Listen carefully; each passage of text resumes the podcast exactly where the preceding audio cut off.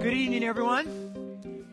It's good to have you here. And a um, little, little sad, we're missing our um, our high schoolers and our middle schoolers, and all the staff are gone this weekend. They're all um, on the winter retreat, and uh, so I always love having them here. Hate it when they're not here, but I thought maybe we'd just take a minute and pray for them because they're all together right now as well. So let's pray for a moment. Father, we want to thank you for uh, this weekend and the chance we have to gather together. I think of our middle schoolers, our high schoolers, um, and the staff um, that are away this weekend.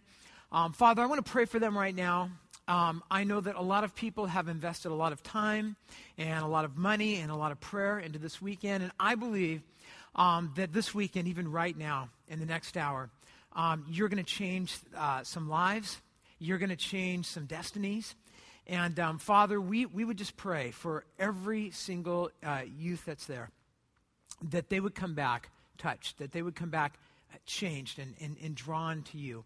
I pray for Pastor Matthias as he speaks. I pray for the staff as they minister. Um, Father, we ask that you'll do great work there. And I pray for us as well, Father. I believe that just as the youth are where they are this weekend by a divine appointment, I believe that you have each one of us here this evening for a reason as well. And I pray that as your Spirit speaks to our hearts tonight, that uh, we will hear what you have to say and gladly embrace that. In Jesus' name we pray. And all God's people said, amen. Amen. So it's good to have you here. We are uh, in our third week of a series we're calling Time of Your Life. We're talking about time, and a couple weeks ago we started this, and we said, you know, we're a society that's very conscious of time, and uh, the, the problem is that the question we always ask about time is, what time is it? Because we always want to know what time it is, and we have clocks, and we have watches, and, you know, on our cell phone, and appliances, and all that, and why, you know, that's a decent question. There's a better question we need to ask when it comes to time. And that question is, what should we be doing with the time that we have, the time that we have left in this life? And we said that one of the challenges that we face in life, uh, in, in dealing with time, is that most of us think of life, we think of the context of life as there's, there's our birth and there's our death, and then in between it's just, you know, sixty, seventy, eighty, ninety years of us. And we're looking on, on what we want to do and how we can fill that time. But we discussed that first week. We looked at Psalm chapter ninety that was written by a guy named Moses. And Moses says, if you're really going to understand the time of your life, first thing you've got to understand is the context. And the context of your life is not, you know, your, your birth and your death and you in between. In fact, he says in verse two of uh, Psalm ninety, it's actually everlasting to everlasting with God in the middle, with God's purposes, with God's plan. And God gives each one of us, he takes us and puts us somewhere in that timeline, and he gives us the opportunity uh, to, to put him in the middle of our life, to live for his kingdom. And we, we looked at, we especially camped out in verse twelve of, uh, of that chapter where uh, Moses says, teach us to number our days that we may gain a heart of wisdom. We said that we, we number our days because our days are numbered. And it's important for us to remember that because we tend to waste what we think we have extra of. And yet every day, every moment is a precious gift from God that he wants us to leverage. And it says that when we learn to do that, when God teaches us how to number our days, we, we make better decisions, better relational decisions and decisions with our schedule and vocation and education and, and all of that stuff. Last week, we began to look at some just practical aspects of this, and we looked at a principle last week that priority determines capacity. And we talked last week, if, you, if you're here, remember we had the jars and we had the little rocks, all the stuff that tends to fill up our day, and then we had the big rocks. And last week, we, what we said was, if you want to get the most out of your day, out of your week, your month, your year, your life, you need to learn to put the big rocks in first, especially, we said, the big rock, which is God. To learn to put him first in your life, first in your day, first in your week. Today, we want to move on and talk about something that we're calling um, compounding minutes. And uh, as we do that, I'm just wondering how many of you, so we're uh, almost to the end of January here, um, so how many of you made a New Year's resolution that you're still on track for? Anyone? New Year's resolution goals? I know they're not very vogue anymore, but ra- raise your hand really, really high. Did, did it? Okay. Did it? So anybody want to just kind of be brave and say, like, what's a what's a re- resolution that you made? Anyone? Just yell. Yes. I'm flossing my teeth daily. Awesome. Wow. Good for you. And are, you're on track? All right, good for you. Wow. Okay. So that's, you know, and it's interesting because I kind of did, I went online and I looked up, uh, like, what are the top re- resolutions? Um, that wasn't, that wasn't on there. Um, so here's some of that. Number one, number one was uh, lose weight. Uh, amongst Americans that this year, they said the number one thing uh, was lose weight. Second one was get organized. Third one was uh, spend less, save more. Does that sound good? Number four was to enjoy life more, which I, I think is a good thing. Number five, as we mentioned, was get physically fit. Number six was learn something new. Number seven was quit smoking. That's a good one. Uh, number eight is to uh, help someone else this year, uh, to focus on serving other people. Uh, number nine was fall in love. Uh, that's that's cool. Uh, number ten was uh, spend more time with family. Like, I guess that's what you do with the people you fall in love with. And today, we want to talk a little bit about this. Like, when we when we think about goals and, and, and resolutions and that kind of stuff, I don't know how, how you pursue the goals that you have in life. But but we have a tendency sometimes to set these these big, lofty goals, and I, I, I'm all for that. I think that's a great thing. The, the, where we often get tripped up is how we get from here to there, and a lot of times I think we, we think that the way that we get to our goals is we just take one big jump, like we wait, wait, wait, and then one day we, you know, we kind of jump like three quarters of the way there. And I want to read a passage for you today that talks a little bit to that. If you have your Bibles, turn to Ephesians chapter five, and we're going to look at verses fifteen, sixteen, and seventeen tonight. And I've got it in your notes for you. If you don't have your Bible, Ephesians five fifteen. This is written by the Apostle Paul. He says this. Be very careful then how you live, not as unwise, but as wise, making the most of every opportunity because the days are evil. And therefore do not be foolish, but understand what the Lord's will is. So we're going to break this down a little bit tonight and look at this.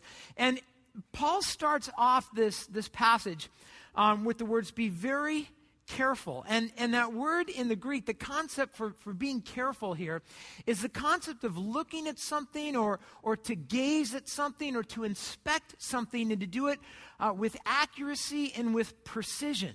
So right off the top here, Paul's kind of getting our attention. He says, I want you tonight to be thinking, I want you to look at something in your life. So I'm going to ask you tonight as we kind of go down this road to think about your life. It's tempting at times to think about the person next to you and how it applies or somebody else who isn't here. But I'm going to ask you tonight just to kind of turn your, your gaze inward a little bit. Paul says, I want you to look at something very carefully, very accurately, with a lot of precision in your life. And that thing is, he says, how how you live. And and that word live, now in some of your Bibles it'll say live. In my Bible it actually says uh, walk. And, and the literal word there in the Greek is the word walk. Um, a, a lot of Bibles use the word live there because Um, walking might sound like Paul saying as you exercise, but that's not really what he has in mind here. He's just talking about how we how we go through our day, how we live, and we'll see the context is how we spend our time. But I love the word walk here because it gives you that kind of, not like just as you live, like as you spend your year or your month. He's kind of talking as you take each step, each moment of your day. I want you to be very careful. I want you to think very accurately about the way that you walk or, or live or move through each moment of your day. In fact, he says, he uses the word every opportunity here. Uh, what he's saying is, I want you to focus in for a while here, not on how you spend your month or your year or a decade. I'd like tonight to think about how you uh, use each moment of your life, each minute or moment, if you will. He says, I want you to be very careful, very accurate then, about how you're living or how you're walking through your day. Not as unwise, but as wise, making the most of every opportunity. He says, I want you to be wise about this. I don't want you to be unwise. And so I think what he's trying to tell us here is the way a wise person is going to do this is they're, they're going to view every moment connected to the to, to kind of the long view, the goal, um, the New Year's resolution in mind. I think what he's saying is this. A, a wise person asks himself, where do I want to be a month from now? Uh, you know, I don't know what your plans are a month from now uh, in your life, in your relationships, financially, your vocation, school, whatever it is. But I think he says a wise person's thinking, where do I want to be a month from now? Where do I want to be a year from now? Where, where do I want to be ten years from now? And, and then he's trying to say, I want you to kind of bring that up to this moment you're in right now. A wise person understands that there's a connection between the moment they're in and, and where they want to be and where they want to go. And they ask themselves, as I enter into this next moment of my life, how can I use that to move toward what's really, truly important in life? To get to, as we talked about last week, to pursuing the big rocks, the important stuff in life. On the other hand, a fool would be someone who doesn't make that connection. So a fool would be someone who says, well, I have some goals or some aspirations in life, but you know what? The next half hour, the next hour, it's not it's not important. I, I've got time to waste. I got plenty of years to go. I got time to burn. And so a fool is someone who doesn't accurately, carefully think about how they're going to spend the next segment, the next moment of their life. But a wise person is one who does. As I was preparing for, uh, in fact, this entire series, Um, I was reading a book, and uh, this guy brought out a couple just really interesting things. And, and um, there were things I already knew, and I'm, I'm sure there are things that you already know. But sometimes it's good just to have things uh, kind of reformulated and, and restated to us. And I wanted to mention those to you tonight, two principles about this, this idea of living moment by moment. And the first one is this, and it's a, it's a long sentence, but it's actually very simple. It goes like this. There is a cumulative value to investing small amounts of time and certain activities over a long period of time. Now, that may sound complicated, but it's not. What it's just saying is that with some things, uh, small amounts of time invested in something consistently over a long period of time produce big results, right? And, and even as I said that, you're probably like, yeah, I, I know that. I know that's true. And you could probably think of all sorts of examples of where that's true. Like, think of exercise for a moment, you know? Um, exercise, thirty minutes a day, five days a week, week after week, month after month, year after year. It really, really adds up. Cumulative, doesn't it? It really adds up. Um, there's a big payoff. Um, school, right? Studies. I, I'm really sad that our high schoolers aren't here this weekend because uh, I really wanted to talk about this, but now I'll just kind of skip through it. But, you know, for those of you who've been in high school, been in college, you know that whole, like, there's kind of two approaches to study. There's the wait, wait, wait, wait, wait, cram, right? And I, I mean, I'm not saying I tried it, but I heard it doesn't work well. And then there's, and then there's the other one. Like, as an adult, it almost sounds ridiculous to, uh, as it comes out of my mouth, because I know people scoff. But there's the, then there's the approach like twenty minutes a day per subject every day, even when I don't have a test or a paper due. twenty minutes a day, seven days a week, really adds up, doesn't it? And you know, for those of you, for those of us who are older, we know there's that's true. There's a cumulative value. When we invest small amounts of time over a long period of time, it produces big results. It's that way with our kids, you know? Uh, small daily deposits of time with our kids over a long period of time produces big results. It's that way in our relationships. It's that way in our marriages. It's that way financially. In disciplining your kids, right? Parents, you know that. And it's like, man, the best way to discipline your kids is consistently, small deposits of time, consistently over a long period of time produce great results when it comes to eating right, when it comes to, you know, uh, developing a skill, practicing a, a musical instrument, learning a sport. Short amount of deposits, you know, over a long period of time produce big results. Little deposits over long periods of time. Wonderful results. Now, of course, there's a couple of things that uh, kind of push back on that. The first one is this, that when you think about this, there's no immediate benefit to any single deposit of time. I mean, if you sit on the couch for three years, eating Pringles and watching T V, and then one afternoon you hit the Wii Fit, you know, or you get on the treadmill, you know what I mean? It's not like you go out that afternoon and somebody walks up and goes, dude, you've been, look at you, you know, have you been working out, right? That doesn't happen. It doesn't work that way. If, you, if you've never, if, if you've ignored the piano for two years and you sit down and practice once and then you don't do it again for a while, there's no real benefit, no payoff for doing that. If if you, pra- on a regular basis, skip meals with your family and one night you decide to come home at a, at a normal time and have dinner with your family, there's, it doesn't solve all your problems. It doesn't fix everything. You know that. If you decide one night instead of watching T V to talk with your mate, it's not like your mate looks at you out at the end of the evening and says, oh, you know, all the problems we've developed over the last five years from you watching T V, all that's gone. It doesn't work that way. So it's kind of easy sometimes to put this off.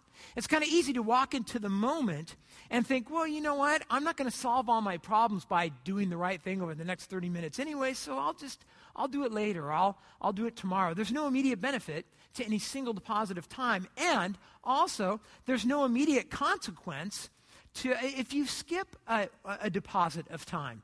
Uh, if you decide to skip one day of exercise, it's not like, you know, consequently, you walk outside and people are like, what, what happened to you? Did, you know, you're falling apart. That, that doesn't happen if you skip just once. If you have one dessert that you're not supposed to have, you know, it's not, there's no immediate consequence to that. If you stay late one night and you miss dinner with your family, it's not, everything's not going to fall apart. And because of that, it's easy to put off investing the next moment at hand in your critical relationships, in your school studies, in your spiritual disciplines or church or prayer or whatever it is. There's a cumulative value to investing small amounts of time in certain activities over a long period. But here's the other side of that. And if you're taking notes, you might want to fill this in. There, the effect of neglect is also cumulative. And the thing is, often with neglect, and, and you know this if you've lived long enough, often with neglect, when there is a, a pattern of neglecting something that's important, you can reach a point of no return where you cannot recapture what has been lost. And and maybe you've experienced that. Maybe you've experienced that academically. Going to school, taking a class, didn't make those daily deposits, small daily deposits, waited till the end, didn't pass the test, got a bad grade in the class, there, nothing, there's no going back. There's no redoing it. There's no recapturing it. Maybe maybe some of you experienced kind of a, a, a macro experience of that where it was one class, two classes, three classes, messed up your G P A, you know, and, and you graduated and you didn't have the G P A you were hoping for, and because of that, there were some doors that were closed to you. And you could never go back and recapture that. Never. You know how that happens. Uh, maybe it's relational. As a, as a pastor, um, and I, you know, maybe many of you have seen this as well, but as a pastor, I've noticed that um, I, I've seen this happen so many times. A relationship, and one person neglects, neglects, neglects. The other person is patient and holds on and holds on and holds on. And then one day, that person says, that's it, I can't take it anymore, I'm leaving. The other person who's been neglecting suddenly wants to make everything up in one night. And the other person is like, there's no return. I'm, I'm, I'm gone. And you've probably seen that. I've seen that many, many times. Sometimes the problem is that neglect is cumulative, and sometimes you can reach a point of no return. Maybe it's your spiritual life. Maybe you've been neglecting your soul, neglecting your, your your relationship with the Lord, neglecting attending church and being part of the body of Christ, your Bible, prayer, and then you enter a season in life when you really need God. You need Him to be present. You need Him to be real, and He's not. He's not. And, and maybe you look around at people that are around you, and they've been making those small daily investments in their relationship with God, and they've got a purpose, and they've got a peace, and they've got some wisdom and, and satisfaction in their soul, and you don't have that. And you know, you walk down that road long enough, and sometimes there are things that you can never recapture in this life. Maybe it's with your kids. You've been busy building your career. You've been busy with your projects and your, your hobbies. You didn't make those daily deposits of time with your kids. And then one day, everything got turned upside down. And you wanted to fix it. You tried to fix it. But some of you could stand up and give testimony. But there, there was a, there was a time of neglect, and then we reached a place of no return. Neglect is cumulative as well. And, and one thing that I've learned, and, and I know this is probably not new to you. You probably know this. But the sacrifice you make and the price you pay for those ongoing daily small deposits is far smaller than the sacrifice you make and the price you pay later for the disaster that often comes at the end of a season of neglect. And one one of the things that, kind of thinking about neglect and, and um, procrastination, if you will, this week is I, I just find it interesting that um, neglect and procrastination don't require skill or or discipline or practice. Have you ever noticed that? It's not like it's not like anybody says, you know, man, I'm just I'm too on top of everything, and and I really want to kind of learn how to procrastinate. So I'll put some little notes out, so I'm be sure to put things off. And you know, I'm, my relationship with my wife is just so steady, and I don't know. I just think I'm it'd probably be good to shake things up a little bit, and but it's hard for me to do it. I'm going to work hard at it, and I don't know. There's just something about it that's it just comes naturally for us. Neglect. Why is that? Well, I think it's just part of our sin nature. And sometimes you just got to call things what they are. Neglect, procrastination, it's bad stuff. And, and, and the danger is that the impact of neglect in our lives is cumulative in our relationships, in our own soul, in our health, certainly, in our finances. And sometimes you reach this point of no return where you cannot recapture what is lost. I don't know if you've, if you've ever thought, I wish I could go back in time and recapture a day or a conversation. You ever thought that? I wish I could go back in time and recapture a week of my life or a month of my life or a season of my life. Because if I could, I'd do it differently. But you know that you can't. You can't. You can never go back. You can never do it over. You can never recapture time. I'm not saying that there isn't time in the future to do things, but you can never go back and change what you've done. And that's why I think Paul moves on in verse sixteen and he says this. He's kind of saying, so because you know all this stuff, right? You need to be making the most of every opportunity because the days are evil. And that, that word opportunity there in, in the Greek is literally the word time. Now again, I think the reason they use the word opportunity in the N I V is because they're trying to give you that sense not of like a great, you know, a big piece of time, but just like every moment that's in front of you is something you need to take advantage of. Some some translations will use the word um, making the most of, of your time. Some say of your opportunity, of the moment, of, of each chance that you're given. But you get the idea of this of the segment that's in front of you. Walk carefully through it. Make, make the most of it. In fact, that's what he says in that, that phrase there, making the most, is uh, in the Greek, it literally means to redeem something. In fact, some of your translations may say that, to redeem the time. And that word re- redeem in the Greek is an accounting word, and it just, it basically means to buy something up, to, to, to snatch it up, to buy it.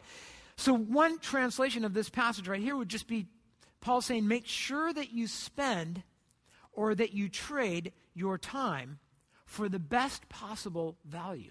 I like that. Make sure that you use or spend or trade the moment that you're about to enter and that you get the best possible value for that. And that kind of made me think, I wonder what a moment is worth anyways, right? I mean, what's a good trade for a minute? What's a good trade for an hour or for a week of your life? If you could put a price on an hour, if, what would you pay? If you could go back and recapture, how much would you pay for a chance to do a day over again, or or a week, or a year? So he says, I want you to be very careful how you spend or trade every moment, because what's what's a moment worth? I mean, if you spend money, you can always go work hard and, and get some more money, but with time, once you spend it, that's it, and there's no going back. So hopefully you're you're feeling the sense, the pressure of what Paul's trying to say here. Money is, it's it's invaluable. So don't don't waste it.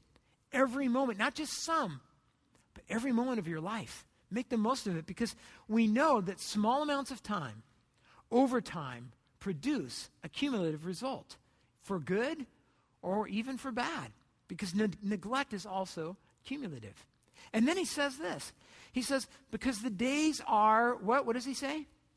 Evil, because the days are evil. What he's saying here is this, that, that there is a, a, a wave, if you will. There's a wave that's moving through human history. We've seen it from, from Adam and Eve, and we're seeing it right up to this day. And if you read the, the Bible, you see in the future, that wave's still going to be kind of rolling through human history for a while. And, and the Bible calls it evil. And evil is just basically anything that's set against the person or the will of God. Evil is the reason that we procrastinate. It's the reason we put off till tomorrow what we know we should do today. Evil is the, the thing that distracts us from putting, you know, what we talked about last week, from putting the big rocks in first. You can call it what you want, but it's evil. It's evil is the thing. It's the reason that we, we listen to a message like this, that we read a passage like this, and we take notes and we agree, we nod, but then we go out and we keep living exactly the way that we've always lived, and we don't change anything about our life, and we don't we don't make any better trade of our time tomorrow because we we still have that, that sense of a fool who sees where they want to be someday but just isn't willing to make the connection and invest the next moment. Why do we do that? How is it that we know time is precious and, and time is so valuable, and every moment is valuable, there's none to waste? How is it that we all know that, but we still waste time? And what he says here is because we are allowing a godless culture to dictate how we're living. And he's just saying that's that's being foolish. You're wasting your time, and you'll end up in a place that you, you don't want to be. And you'll look back and wish that you had not done that, that you had been wise and not foolish. And I know that probably for many of us, we've lived long enough. You know, I'm I'm fifty now. I've lived long enough. I've made some mistakes. I can look back. But I don't really think that, that what Paul's trying to say here is, let's all just look back and have a big regret fest, you know, and just kind of wallow in that. I don't think that's what he's going for here. I think what he's just saying is this. He said, I want you to, I want you to look forward and not make the same mistakes that you made in the past. In verse seventeen, he says this, therefore, right? So he, whenever we see the word therefore, we always say, we ask, what is therefore? Therefore. What's it there for? What's he, what's he trying to say? Therefore, do not be, what? Do not be foolish, but understand what the Lord's will is. So he uses kind of a strong word there. Don't be a fool. What is a fool? Well, the, the Bible says generally that uh, a fool is a couple things. A fool is someone, for instance, who believes there is no God.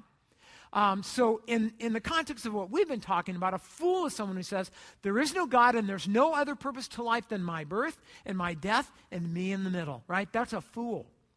God says, no, you gotta, you, that's being a fool. To be wise is to realize that, that really this is about everlasting to everlasting with God in the middle, and he drops me in and I've got to get on board with what God's doing. A fool is someone who believes there is no God, and a fool is also someone who knows the right thing to do, but he doesn't do it. I know when I get home tonight, I know that I should not reach for the remote. I know that I should sit down and talk with my wife. I know I should make that small deposit of time and invest in it. I know I should do it, but I'm going to watch T V anyways because you know what? It's just thirty minutes, and it's a good show. And then we could talk afterwards. A fool is someone who knows what they should do, and they don't do it. I know that I should study for twenty minutes tonight. But the game's on. I know I should spend some time with God, but I've just got a lot of stuff to do today. Paul says, don't be a fool. Don't be foolish with your time. Don't allow culture to sweep you away, uh, away in a wave of meaningless activity and regret. Now, he's not saying you can never watch T V. He's not saying you can never go on Facebook again or or take a nap, you know. Uh, he's not saying that. It might sound like that. He's not saying you can never feed your cat again or, you know, that's another issue. It's not, I don't think that's what he's saying, all right? What he's saying is this, and, and, and this is kind of wide open in a way, but here's what he's saying. He's just saying this. Understand. Understand what the Lord's, what? Will. Understand what the Lord's will is. God has a will for you. God has a plan for you. That, I want you to think about that as you walk into the next moment. Don't walk into the next moment going, you know, life is just birth and death and me in the middle and what do I want to do today? God has a will for you. God has a plan for you. God has a plan for your character.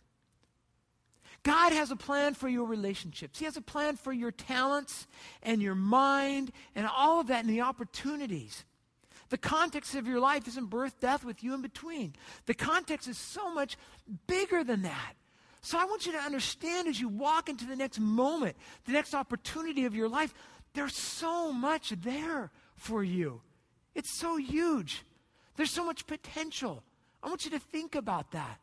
How does God do that, by the way? How does he reveal himself to us? His will is planned for us. There are things we talk about all the time, but some of the big ones, of course, are that he gives us the Bible. That's what we're doing right now. We're studying the Word of God because the Word of God teaches us what's right, what's wrong, and, and what's important and what's not, how to live. It teaches us how to love, you know, what to do with our time, with our money, with our priorities. So the Bible is one of those big ways that we can discover the will of God for ourselves. Uh, the Holy Spirit, Huge one, obviously. The scriptures say that, that when we give our life to Christ, that, that his Spirit indwells us. And as such, he's able to teach us.